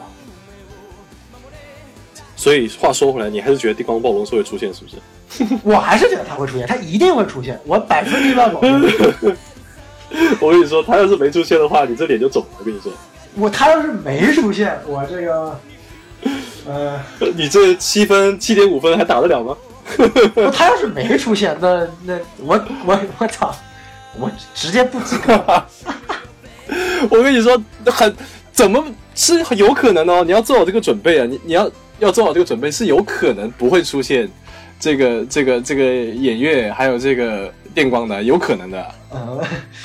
为什么我觉得它肯肯定会出现呢？因为我们知道数码宝贝它其实在推出这个新系列的时候，会推出一系列周边卡牌。尽管没有官方消息说这里面的对照是一定的，但是目前为止，所有在卡牌更新的兽都会出现在新的这个动漫里面。包括最新一集，我们之前说恶魔兽到底是什么样的存在？因为包括你其实进行到现在快三十集了，主角已经打赢了打杀死了两只究极体若干只完全体，然后剧情告诉你，这些究极体和完全体全都是为恶魔兽而服侍的，全都是服务于恶魔兽的。然后所有的老粉就在想说，恶魔兽到底他妈的，他一个成熟期他哪来的这么多能力呢？然后就有人猜他其实这个马甲它可以进化，然后最新一期的预告里面确实它可以进化，它进化成了新种的魔兽，也是被卡牌所印证的。哦，对，有点意思。啊。啊，然后但是新种的魔兽，反正至少在我看来，这个设想设计大家可以自己去看一下，设计就设计的很垃圾，因为新种恶魔兽它的图鉴设定是由人为创造的数码宝贝，是由人为将恶魔兽进行改造改造成的新型数恶魔兽造型。它最早出现于最早一版的驯兽师漫画里面，是由一个人类叫切羽的人改造出来的造型。他那个造型一点威慑力都没有，都没有恶魔的那种感觉。他的脸是被封起来的，就是一个完全像傀儡一样的造型。所以说，其实黄色的面具是吧？没错，所以说它进化成了新种恶魔兽。从路人老粉来看，很高潮。我操，十几年前的新种恶魔兽居然在动画里被实现了。对于路人们来说，哦，难怪。对对路人粉来说很懵逼啊！一个被塑造的这么有威胁力的恶魔兽，突然进化成了一个看起来像一个小喽啰一样的完全体，就就就很奇怪，你知道吗？所以所以所以难怪你说有可能。对，所以说，呃，我相信电光和艳月一定会出来，但是他们出来，我觉得 对于吸收这个作品，因为还有一个调查就是说，呃，不管哪一集，这个数码宝贝大冒号新版都没有登上嗯。同一个时间段这个收视率的前十，包括前两集，呃，为了卖情怀，把天使兽重新嗯。招出来，放了一个 bug，然后又嗯。变成了个蛋，致敬嗯。第一版。那一集收视率暴增，但依然没有进到前十。啊，这样子。没错，不过，不过，不过你，你说这些倒是可以成为电光会出现的这么一个论据吧，倒可以相信一下。但是你要知道，一旦这个，呃，这个，这个，这个电光暴龙兽和那个偃月加鲁鲁，如果说这两个出来的话，问题就就会有很多问题了，你知道吗？就是如果如果这两只出来的话，那那那那其他几个孩子的进化还会照原来那个路线吗？我以你如果说假使它会出来吧，电光暴龙兽会出来，那战斗暴龙兽是肯定有的啊，这是肯定有的，这这个这个不需要质疑吧？那毕竟 OP 都出现了嘛，对不对？那对，那既然它有两个进化路线的话，那其他的孩子可能也会有一到两个进化路线，都说不定。毕竟在 Try 里面已经大家都已经知道，他们也是本来他们就可以进化成究极体了。那其他的孩子会不会？如就好吧，我们按照以前的套路，其他的孩子不会，好吧，总是会差一阶嘛，这个大家都已经习惯了。那就就就暂时就算阿和和太一他们两个人可以进化成第二个形态，那那到时候还要出现另外一个奥米加兽吗？那那个时候就很麻烦了。电光暴龙兽和夜月加鲁鲁两只本身就可以合成一个奥米加兽，叫奥米加兽 Alter S，本身是一个若干年前的设定。对对，我我我当时也是看到这个，我也觉得好帅啊。但是如果他真的进化成这个样子的话，那就有点复杂了，你知道吗？这故事就你该怎么编呢？比如说，你像你看第四部，第四部他们有有有几个那个武装，或者是第二部有几个武也有几个武装，对吧？他可能同一个阶同一个同一个阶段的，他有两个进化路线，暗光或者是什么什么之类都可以。但是但是但是你要让这个战斗暴龙，呃，你要让机械暴龙兽。呃，你要让牙骨兽旧集体有两个进化分支的话，你就必须得做个区分。为什么我这一次要进化成电光？为什么我要进化成战斗暴龙兽？那么你设定就要再填了。你你设定一旦填了之后，就会有更多的，就你懂了吧？就是会有更多的问题出现。你有更多的问题，你就要就是就就就会开始脱离了，你知道吧？没错，没错。所以我就觉得现在。啊，更多的数码宝贝，它开始往我，我觉得我我个人理解啊，你包括这部提到的古代战争补设定，甚至大量的运用第四部和第六部一个拥有更强数码宝贝本身设定历史世界观的一个内容，因为你会发现第四部很强调的是一个它的历史，呃，古代石头是三大天使，第六部也讲的是历史。讲的是他的大反派巴古拉兽是远古时期一个高位天使，然后堕落成了一个什么东西，所以你会想，他大量的运用第四部和第六部的人设，他为了什么呢？有没有可能数码宝贝现在他孤注一掷？首先第一点，我把所有的呃路人粉全部都抛弃，通过一部剧场版，我就把捞金捞完了，我就不管这些人了。我就安安心心做老粉最想看到的数码宝贝。那老粉最想看到的数码宝贝是什么呢？就是最符合数码宝贝本身图鉴设定的一个非常庞大的世界观，就是本人数码兽可以各种分支进化，有个庞大的世界观，古代的整体历史可以讲下去。没有我，我其实是很高潮的。如果如果他真这么搞的话，我其实是很开心的。你最好是把它搞乱一点，越越越乱我越开心。你就是有搞一些搞一些什么奇奇怪怪的进化出来，把那什么红莲骑士兽，不是还有一些什么黑暗红莲骑士兽吗？还有那什么什么什么大古拉兽进化成那个什么那条一条邪恶的龙什么之类，你把这些都搞出来，我就我就开心。数码宝贝它真正的奥妙就在于说，大家看到很多。只有出现在漫画和设定中的数码宝贝可以登上这个动画的舞台，这其实是老粉最想看到一个东西。而这件事情其实就是说白了，呃，其实若干年前数码宝贝出过一部作品，是将一二三四五六六代的世界观融合在一起的。就是我们知道一二三四五六是六代的世界观其实是分离的，但是在有一年数码宝贝出过一个叫做就是第六部不是叫数码宝贝合体战争嘛？它同样出了一个数码宝贝合体战争的漫画版，漫画版，呃，在开头跟动画一模一样，但是慢慢的路径完全走偏，跟动画版的路径完全走到两个不一样的阶段。而在数码宝贝合体战争的漫画版当中，它是巧妙的通过各种的背景知识、补充细节和彩蛋，将一二三四五六部的剧情全部连在一起了。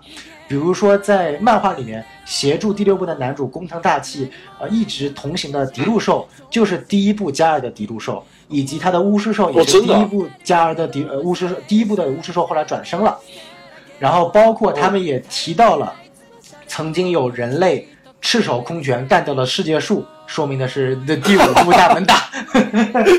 然后包括第二部有提到，就是呃，数码宝贝合体战争这部漫画也出现了很多皇家骑士，因为皇家骑士最后是要打这个终末千年兽，然后其中有一只皇家骑士叫做究极 V 龙兽，他提示过，就说他在成为皇家骑士之前，他在幼年时期曾经跟人类一起在人类世界冒险过，其实这在隐喻的是隐喻的是第二部的 V 仔仔兽。兽嘛，没错没错，牛逼！然后他们也提过，曾经拥有过什么力量让数码宝贝和人进行合体，暗示的是第三部最后以哇及第四部。然后第四然后也提到了这个古代的石斗士。所以说内部的数码宝贝哦是我特别喜欢看的，你可以去看一下，叫《数码宝贝合体战争》的呃漫画版，网上可以搜得到。就是一开始看起来它是，漫画，它是漫画，它是漫画，它是漫画，这动画成本太高了吧？是动画。你想多了，这动画你想多就了。就屌了！我说，它如果是动画的话，我怎么我怎么会？他如果是动画，我怎么会不知道啊？没错，原来是。漫画，哎对，它是漫画，所以说这其实，呃，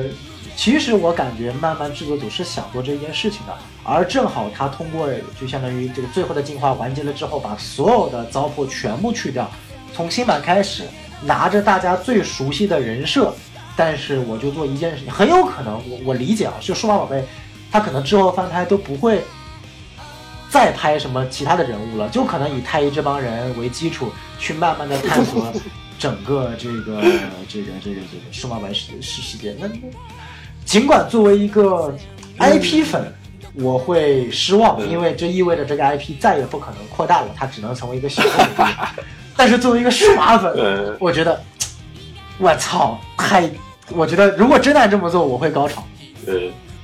呃，确实确实都就就就做下去了。数码宝贝有这么多这么多神奇的这些设定，上一次我们不也说了吗？什么什么你提到什么数码合金，还有什么病毒病毒种、疫苗种这种东西，把这东西全丢进去。它这些设定设定都很漂亮，就是病毒和疫苗嘛，我们之前提过的，像神圣天使兽干掉小丑皇是吧？然后在踹里面他，妈的恶恶魔兽吊打神圣天使兽，就这就是不，这就是完全不管说被设定的这个这这个后果。你本来就是有这么好的这么一个设定，这么就是很完整，你知道吗？又完整，然后又通透，又合理，这些阶层息息相克，还不是搞那些什么老老掉牙的进入水火土，对不对？你搞这些什么这些网络空间什么之类的，做多好啊！就你就把这些东西全部丢进去，哎，虽然说你现在丢是晚了点啊，但你还你丢进去的话，我觉得还是会有那么一点市场啊，说指不定你就爆了呢。没错，没错，这 B A 说的很对。其实，呃，就我们今天其实也聊了一个多小时了。其实从最后的电话开始聊起，呃，把它的整体的一个看似非常受大家这个完美的，也不是完美，就是一个圆满的结局，其实中间有很多纰漏漏洞，我们都还没有说。其实大家可以看看 B A 的节目，其实有很多幕后的一些呃矛盾啊、问题啊之类啊，的。是是是，对，呃，这个我们不在节目中细讲，可以去看 BA 的视频。但是我想说的是，我们就我们不谈幕后，我们就看台前的作品，其实也会发现有很多问题。其实还有一个问题很关键，就是你会发现最后的进化制作组一直把天女兽当成成熟期，这个从第一部遗留下来的问题，就所有的制作组都已经忘了迪路兽是成熟期，他们一直以为迪路兽是成长期。他真的不是啊，真的，我我每次都觉得很尴尬，你知道吗？你为什么老是要把天女兽跟天使兽还有暴龙兽混在一起玩呢？他们都不是一个阶，嗯，哎，就是可能是因为第二部吧，第二部就是 V 仔兽直接进化成什么呃烈焰兽，然后那个什么迪路兽进化成那个什么尼菲迪兽，他可能就是因为这些东西搞多了，他就觉得迪路兽就跟 V 仔兽是一个，是吧？就到了后面就 后面就已经改不过来，它是小狗兽，天哪，它还有小狗兽的，不要忘了。对，所以你会发现，这你你别说我们老粉了，制作组连这种，而且我看了有一个幕后结果，呃幕后的那个访谈是真的，制作组真的忘了天女兽是完全体，他们一直以为天女兽是成熟期，所以才出现了一开始天女兽、天使兽、暴龙兽、加鲁鲁兽四个打不过一只完全体的鹦鹉兽这种情况。啊，就是啊，很尴尬。哎，我都我这个忘了说了，早知道应该把它说进去的。对，所以我觉得这个真的是你会发现有很多可以吐的槽，但是吐到这么多，其实真的是一个非常好的 IP。到了二十周年纪念，你会发现这二十周年其实它不是它的纪念，是慢慢它走向没落的一个 一个一个一个一个一个一个一个阶段。那只能说我们看着重启版现在进行到第二十七集还是第二十八集啊，我不记得了。呃，目前剧情进入了一个小高潮啊，该有的人物也有了，新的进化也出现了。老粉，我相信大家依然还是看得很津津有味儿，包括是我每每周日中午第一时间看完，看完之后跟 BA 吐槽又发生了新剧情。呃嗯，，BA 可以去有空等多出一点的时候，你可以统一一起看。嗯，就追番实在是太我就是我，我就存着，我现在就存着，没错，没错，没错，没错。我就等一个，我就等一个爆点。它一旦有个爆点，我就把它全补回来。没错，没错。然后呃，其实我们聊的差不多了，我们今天再聊最后一个话题，嗯还是其实是我们上次节目聊的最后一个话题啊。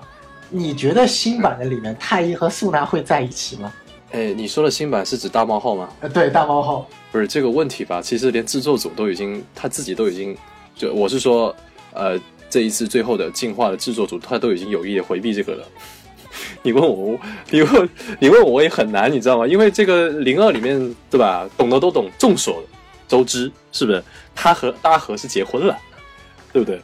零二里面，对对，所以你你如果现在要突然搞这么一出，呃，苏娜和太一在一起的话，我估计又是一一一片腥风血雨了。对，我们先不谈所有官方啊，就就你个人而言，你是泰纳党还是和空党？呃，诚实的说，我对这个一点兴趣都没有。因为我！觉得，我我我我个人啊，我个人我说真的，我不喜欢伊藤四贤和小金在一起，好吧？然后呢，呃，对对对，因为我不是喜欢我我不喜欢他们，他们就是自己组的和自己组的在一起，我比较喜欢他们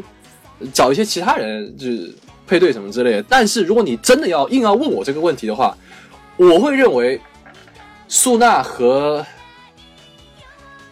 苏娜和太一，嗯，我觉得苏娜和太一会会会比较舒服一点 我也是坚定的泰纳党，为什么呢？因为我我我是我记得就是他们俩，之间。有个那个剧场版特别有爱，就剧场版主线不就是打打打怪物嘛？就我记得是打那个超恶魔兽，但有条支线，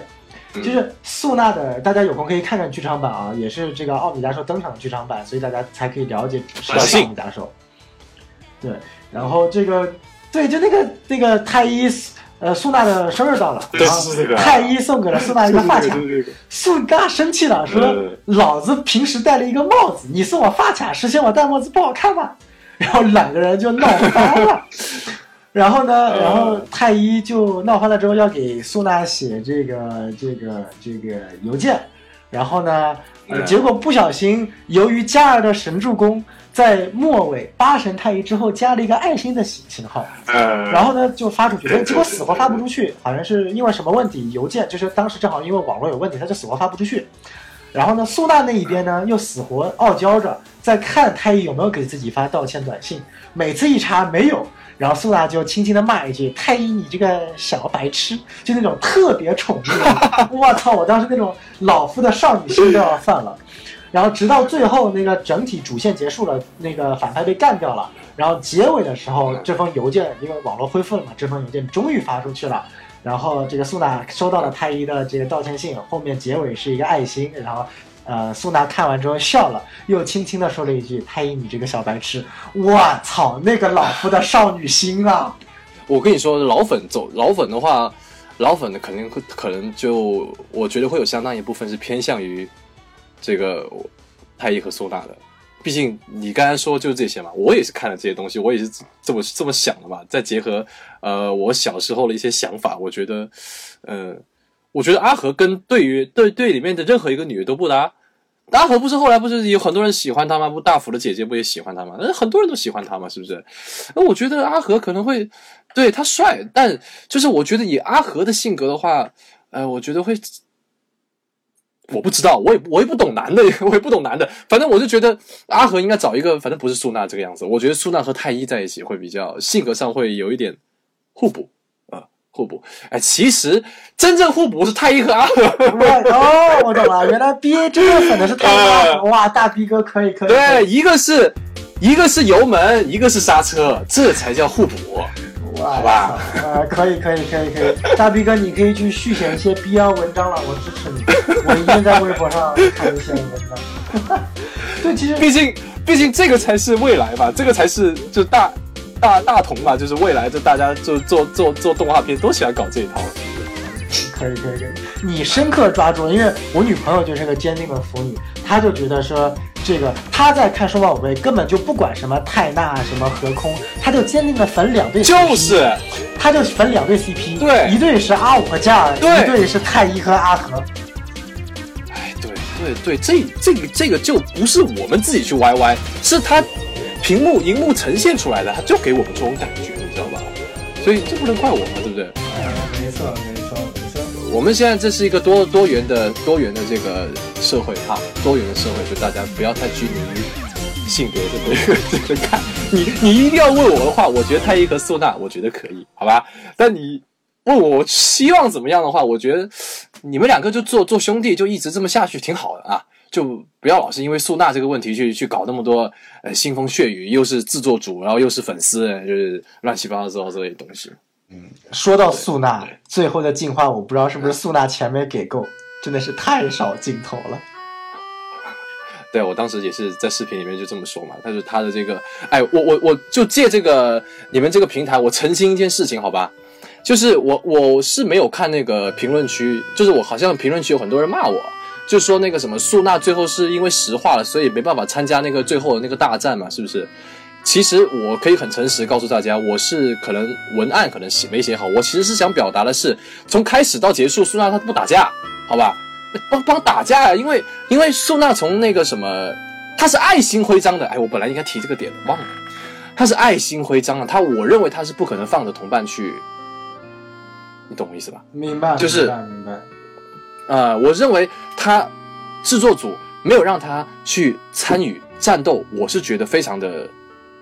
有点可惜，你知道，比比起就是就是因为给他出场实在太少了，而且都是在一个场景，你知道吗？一个角色只出现在一个场景还很少，那是件很尴尬的事情。如果是在影视作品里面，哎，如果是真人作品里面的话，那就是很尴尬的一件事情。他可是素娜，好吗？他他可是素娜，好不好？他是阿和和太一，呃，引起这么多粉丝的这些躁动的这么一个关键性的一个女性角色，她的存在感应该是不输美美和佳儿的。就你你你你居然把它放在这里，然后然后你就给人一种无情的感觉。好，你学插花可以，你的梦想迷茫可以，你可以保住你的比丘兽也可以，都可以。但是麻烦你真的危机出现的时候帮忙，毕竟会飞的数码宝贝，你 你会飞，你你帮一下暴龙兽也好啊，是吧？就是总是这样子，我觉得就是有点太说的不好听点，就是太冷漠了。说真的，这个不是爱心，好吗？这个不是爱心，真的不是。虽然我同意啊，就是他们就是不是有个群聊嘛，就是我们任何一个群聊，除了呃除了就是可能只有两三个人这种群聊之外，任何一个十人、二十人以上的群聊，他总是会有那么一两个或者是几个人不说话，对不对？这很正常。但是呃，实际上出实际上出现问题的时候，你也别潜水啊，对不对？就是大家一起出来想想办法嘛，是不是？其实你如果不出来的话，我认为是有人会有点。看法，你知道吗？特别是呃，对对对，你如果说大家出现问题，大家是一个团体，大家经历了这么多生死，是不是？然后大家有难，你要知道，你要知道，在现实世界发生战争的话，一块石头是可以砸死一个人的。如果你参与这个战争的话，你也许可以避免一些伤亡，而不是把你自己的利益提升到一个你自认为很高的一个地方。如果说你这个这个这个这个团队里面有哪个人最应该比较观音菩萨，最应该圣母一点的话，那只能是苏娜。我没有骂他，我是我是很喜欢这个角色，我是真的很喜欢这个角色。因为每次太一和阿和他们打架的时候，苏娜都在劝架。然后不管是太一和阿和发生任何事情，不管是发生他们俩发生任何事情，哪怕是在踹里面，哪怕是在踹里面，苏娜也是和太一和阿和。建立了一个三角形这么一个关系，不是说一定要搞 CP 什么之类的。你想，你想想看，任何有名的动画片，那我们拿《火影忍者》来说吧，两个男的，一个女的，是吧？呃，自然也大蛇丸纲手，带土卡卡西，超人还有蝙蝠侠、神奇女侠，对。就是这个铁三角，它是一个定律，你知道吗？就是它是一个创作者的这么一个定律。我不是说不让你打破这个定律啦，我只是说苏娜是一个很，是一个很关键的一个三巨头，铁三角第七班，巴拉巴拉巴拉，对不对？我就觉得就唉，可惜，就这个，没错。就这样，嗯，我是这么理解他的爱心的，就是我感觉就是，呃，反过来说吧，制作组可能想要去，其实制作组反而是想要去表现他爱心的一部分的，但是他错的把他的爱心理解成小爱了。怎么说呢？就是其实呃，素娜的总共三个镜头很明显，就是首先第一点，他是最早发现他的这个暴龙机开始倒计时啊，其次他是他也知道这个。越进呃越进化越战斗，它倒计时的速度越快，所以说制作组希望要把他的爱表现在说，我希望跟这个这个素娜啊不不，我希望跟比丘兽更多的有时间去陪伴，我要把我所有的爱体现在我对于比丘兽的身上，而不是对于其他人的身上。那这个从本身，如果说没有对比就没有伤害，如果没有对比，没有太一颗啊很 OK，你做做做。做的成功，对吧？就是你想表达你的爱，就是跟比丘兽最后一个相处机会，你也不战斗，你等到石化的那一天，OK，没问题。但是，这部影片它讲的就是说，尽管战斗会失去更多的时间，但是由于勇气和友情的力量，泰阿和必须去牺牲他们自己的利益而拯救世界。那在他们俩的衬托下。素娜就显得更加的有问题了。对，没错，没错，是这个意思。大爱和小爱，没错，这个就会让我觉得说，素娜在《堂堂》第一部里面是主角，哎，是女一，是相当于神奇女侠的角色，哎。我们按 DC 来说的话，那你跑到 Try 里面，就相当于你现在搞得神奇女侠变成一个畏畏缩缩，天天躲在天堂岛不出来沾染人世。就比如说现在达克赛德入侵了，然后。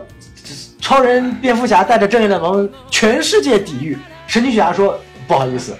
我我觉得我一定打不过，所以我要以最后的时间陪伴我的天堂岛的居民，所以老子躲在天堂岛不出来。”我操，对对对，有点这个，这这这这无法理解。那我觉得唯一能解释的就是制作组通过，其实包括新版能够看得出来，他有意的在削弱素娜的戏份。在有意加强美美的戏份。美美是一个活泼的角色，确实好像在一个电影里面需要这么一个，对对对，热场。美美在第一没错没错，美美在第一部其实她的人设也不做好，就是在统计下来，其实除除了阿柱之外，美美是人气倒数第二的，因为很简单，她的作嘛，公主气作又是这个麻烦，但是呢，她越长大之后，首先她越来越好看了。这是第一点，好看是这这这这没有办法的事情，它就是比苏娜好看，嗯，所以大家喜欢美美。然后第二点，你会发现，慢慢的，尤其到新版里面，美美所有的坏毛病全部都被改掉了。哎，哎，对对，说得好，这个说得好，确实，嗯，他不作了，他变得热爱生命，他以前畏畏缩缩。对他以前畏畏缩缩爱哭，对，现在就没有这个问题了。没错，就包括新版里面唯一真正有一集是把角色塑造好的，就是美美的巴鲁兽超进化成仙人掌兽那一集，是体现出了美美对于生命的尊重的。因为那期是黑化的安德鲁兽在打美美，然后有一个因为美美一面之缘救了的守卫兽。就相当于成熟期，为了保护美美，是拼死跟安德鲁兽完全体作战，然后最后是倒在地上，就等于说为了保护美美死了。然后美美那个时候是发出了一个，就是她有一段很长的对话来表达她的概念。就那那一集是你能够看出来是新版开始能够去对班旧呃对标旧版的一集了。那集是我唯一一集觉得就是如果放在非数码粉上面，也是一个可以达到七到八分的一集。是体现在美美身上的，这就很神奇。嗯嗯，这样这样子，美美可以啊哈，人气现在上来了，长得好看就是好。对啊，然后你不用说佳儿人气也很高，对吧？这个幼女人设，然后现在可爱的清纯小女孩人设 本身又好，对吧？呃，是是是。相反，苏娜现在变成最那啥了，确实。哎，确实确实，哎，确实挺可惜的这个地方。我知道，我我知道他拍一个电影呢，肯定会弱化一些角色，特别是像那八个人啊，肯定塞不下的。但是你就是太过于边缘化了，就是很明显，这个东西很明显，所以才会有那个 OVA 的嘛，对不对？这就是我视，这就是我视频里面讲的，这个 OVA 其实非常好，对吧？有头有尾啊，也有说服力，是不是？你就是不想打，那行吧，你说一下，你说一声吧，对不对？你说了就好了嘛，我不管你说的，哎，我不，你我不管，我们同不同意你吧，你至少讲了，你至少，你你至少。让观众知道你在纠结什么，你啊，你让观众知道你虽然在，呃，学插花，但是你妈妈是天花板，你可能超不过去。你让别人知道你是这么一个情况，好，大家知道，大家理解哈。你也是很难，然后你跟比丘兽的羁绊也是非常的，就是用用这个花这个这个载体来。来衬托下来非常好，那你就是不放进去，不就是为了排片嘛？不就是为了那个，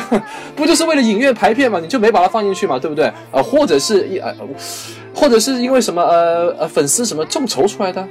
不是说有五集吗？那个五 OVA，我看那个新闻说有五集 OVA，但是这个但是苏娜这个 OVA 已经出了几个月了，已经出了快半年多了。这个我估计第二个 OVA 出不出来就不知道了。我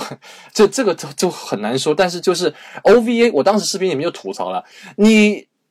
虽然啊，日本他对于这个 OVA 的这个理解，呃，可能跟我们平时在看欧美电影或者跟看其他的电影有一点不同。它可能是作为一个补充主线的这么一个设定。比如《网球王子》，我不知道你们看《网球王子》，《网球王子》也有一些很好看的 AVA 啊 OVA。反正很多动画片它都有都有这些 OVA 去呃讲一个支线，或者是做一个新的一个延伸，其实都挺好的。但是从来就没有过。电影也做 OVA 的，你知道吗？就是这，你你可以做呃类似导导剪版，导剪版那也不是 OVA 啊，它就是只是一个另外一个版本而已。你这个是 OVA，你这个还不是一个完整的电影，你只是剪出了一个这么东西，好像你电影就是，哎，你不如把电影全部拆了算了，好吧？你不如你不如八个孩子，你不如你就讲阿太太一和阿和在这个主主电影里面一个九十分钟的电影，然后剩下的六个孩子一人一个 OVA，你要么就坐满他，好吧？哎，说不定他真这么做，说不定他真这么做。哎，你是等一下，等一下，等一下，等一下，他八个孩子减去，呃，八个孩子减，哦，不行不行，不对，你我本来我听新闻是有六个 OPA 的，然后减去太一和阿和，然后再减去嘉儿和那个阿五，他们他们最后没有消失，对吧？那还有还有五个人，还有五个人，再减去苏娜还有四个人。哎，不对不对。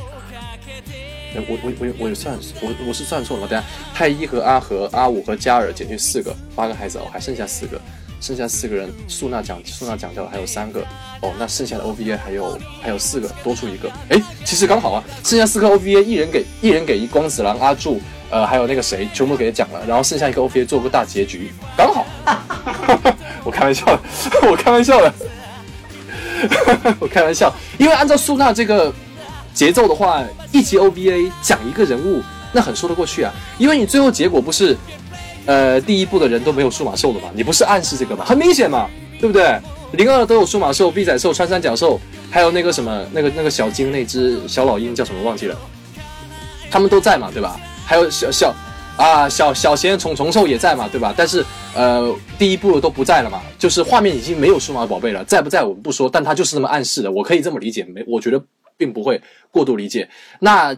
呃，减去减去零二的苏娜，呃，不，减去零二的加尔和阿五，减去两个主人公太一和阿和，还剩八个孩子，还剩下四个，四个苏娜讲掉一个了，还剩三个，三个一人一个，啊，还有还有最后一个 OVA 当做结局，说得过去啊？哦，说说明他真的这么做也说不定了，因为因为因为现在已经出现了 OVA，他就是讲苏娜的嘛，很很有可能剩下的 OVA 就是一人讲一个，最后再填一个结局，完美。啊，如果是这样子的话，到时候我再做一期视频，我再把它吹一遍，我打字一点行不行？好，你这个提案很好，明天就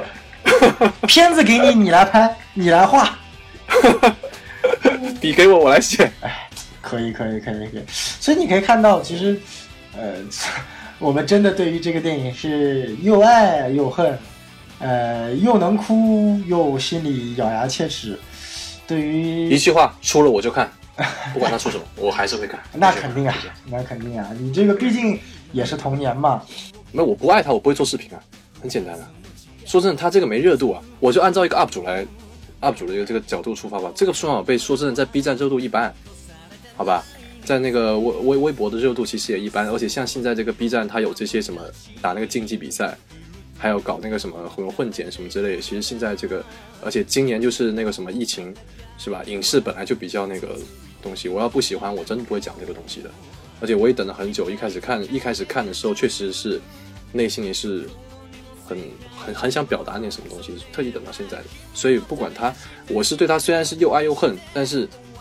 对，没错，他出还是会看。没错，没错。其实你要做节目，真的想获得很多粉丝啊，很简单，就把这部电影大吹特吹一下，然后开头结尾配上两个巴特弗莱的配乐，你这个你这个视频，你肯定就是二十万以上嘛，二十万起步嘛。但是这样其实就是说白了。不尊重一个老粉，就说白了，你你你就相当于是一个路人粉的心态在做这个东西嘛。但是因为我们还是觉得喜爱的，对，还是觉得要把自己该说的说出来吧，真实的想法说出来。毕竟我是个人号嘛，对不对？还是比较个人一点。嗯，好，这波广告打的不错，这是我们有史以来打的最成功的一波软广。可以可以可以，好，谢谢谢谢。那那那接下来就是好，软广打完了就开始说了，这个想要去看。B A 的作品的，我们他的 B 站全名叫 Buried Alien，我知道你一定拼不出来，所以我们会把它打在节目下方的这个文字信息里面的。好，B A 我给你宣传完了，说吧，多少钱？呃，我请你吃一顿东北菜吧。你在韩国，你请我吃一顿我家乡的东北菜。好了好了好了，哎别的节目千万不要去看啊，要看去看什么那个什么信的什么。数码宝贝看信啊，我懂啊，你很懂啊，你很懂啊。哎，我说请你吃东北菜，这个这个，你想一想，我请你吃东北菜，意味着我要跟你一起吃，我跟你一起吃，意味着我要回国找你，你知道吗？哦，可以，可以，可以，可以。哇，这个还还不够，还不够，还不够情谊啊！没错，没错，没错啊！我们知道这个我们录节目非常的不容易啊。我们的大逼哥其实现在在韩国呢，所以想要去多了解大逼哥的。啊，可以去关注他的微博啊，名字一样，我们会写在这个微博下面。谢谢大家，谢谢大家，谢谢大家，谢谢。那我们今天呢，其实话题已经聊的差不多了。哇，其实今天我们就是一个闲聊的主题，都聊了一个小时四十多分钟了。所以呃，我们综上一下，其实呃，依然不管我们对于数码宝贝这个 IP，不管是上次节目还是这次节目，都其实呃不看好他之前所做的一系列决定。但是依旧，我们的态度是。你只要能拍拍，我们就去看，这是一种非常不容易的呃态度，说明了他成功的圈死了我们这一波老粉钱，也就是我前面提到的不再开发路人粉，专专坑老粉的策略，其实侧面看他也挺成功的。啊，当然，当然，当然，当然，当然，哎，对了，其实这个确实要补充一下，就是虽然说大家是又爱又恨吧，很多人哭，然后又然后也有老粉在骂，但是他他本身这个节奏带来还是不错的，就是你能让这个 IP 的这个活跃度能够火起来，肯定比大冒号强，是吧？是吧？他这个肯定比大冒号强，就是也也盖过了踹的影响影响影响度，我们不说好坏啊，就是影响度能够起来，嗯，就是好事。嗯，没错没错，因为毕竟电影嘛，电影是一个聚众狂欢，甚至我觉得这次我不知道引进方是哪一家哦，但是至少我觉得这部数码宝贝，我知道这次剧场版在国内的宣发是做的一塌糊涂的，从贴图到哪有宣发呀？就就 有宣发吗？就还不如没有。它的它的海报设计是抄的，它的贴图做的是错误的，它反正一切东西都是错的。但是你会发现，可能就一个小工作室吧。没错，但是你会发现，所有的真正好的宣发全都是口碑宣传，在 B 站、在知乎、在微博，大家都是刷着叶青杰把这一部动画给捧起来的，相当于一部宣发无限接近于零成本的引进动漫片，在国内飙到了一亿人民币的票房，这是什么样的一种水平？哎，牛逼！哎，你这么一说，这个角度一说，那真牛逼，真的。所以说这个未来可期，我们就结束最后一句话之前，就是说未来可期，我们也希望未来可期，对数码维系列做得更好。这样的话，大逼哥和我们也能录更多的数码维的节目啊，让大家这个对，说白了，我们最开始找大逼哥是想录 DC 的和漫威的美漫节目的，结果到认识大逼哥之后，妈的没出什么美男节目，唯一出了一个电影是《猛禽小队》，我们跟大逼哥琢磨着说这电影还不如不讲。没有什么好说的那个。对啊，什么后面什么黑寡妇、神奇女侠二都没上。对啊，今年嘛特殊一点。没错，没错，没错。好，那我们今天的节目也就到这里结束了。然后非常感谢大逼哥今天跟我们一起来录制这档节目。哎，谢谢。好，谢谢，谢谢，谢谢。没问题。好，那我们就跟观众说再见。但在在再见之前，还有一句话，我们的微信公众号是 S M F M 二零一六。好，那我们今天节目就到此为止，再见。嗯，拜拜。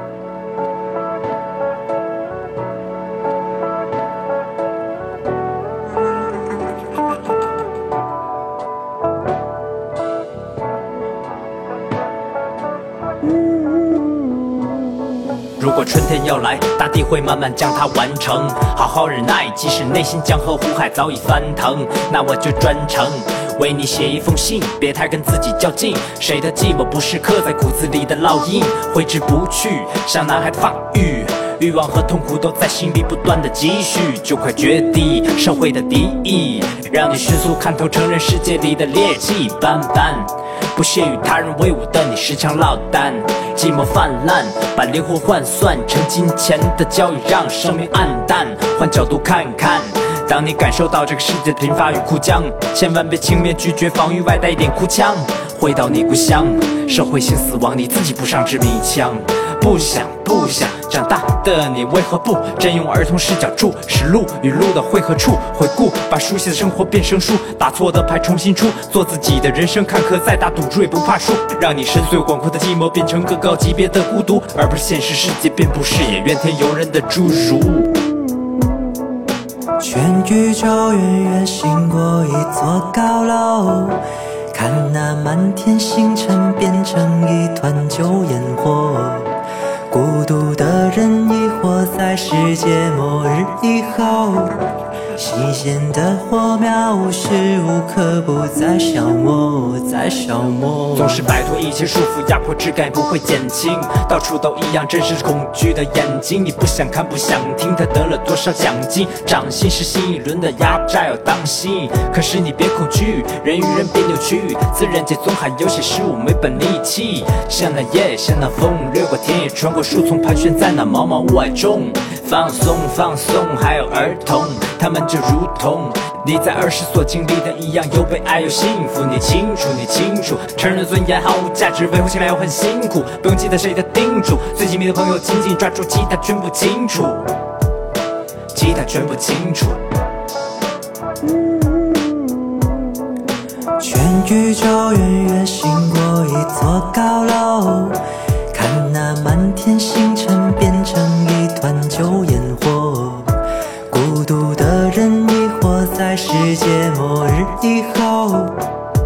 间的火苗无时无刻不在消磨，在消磨。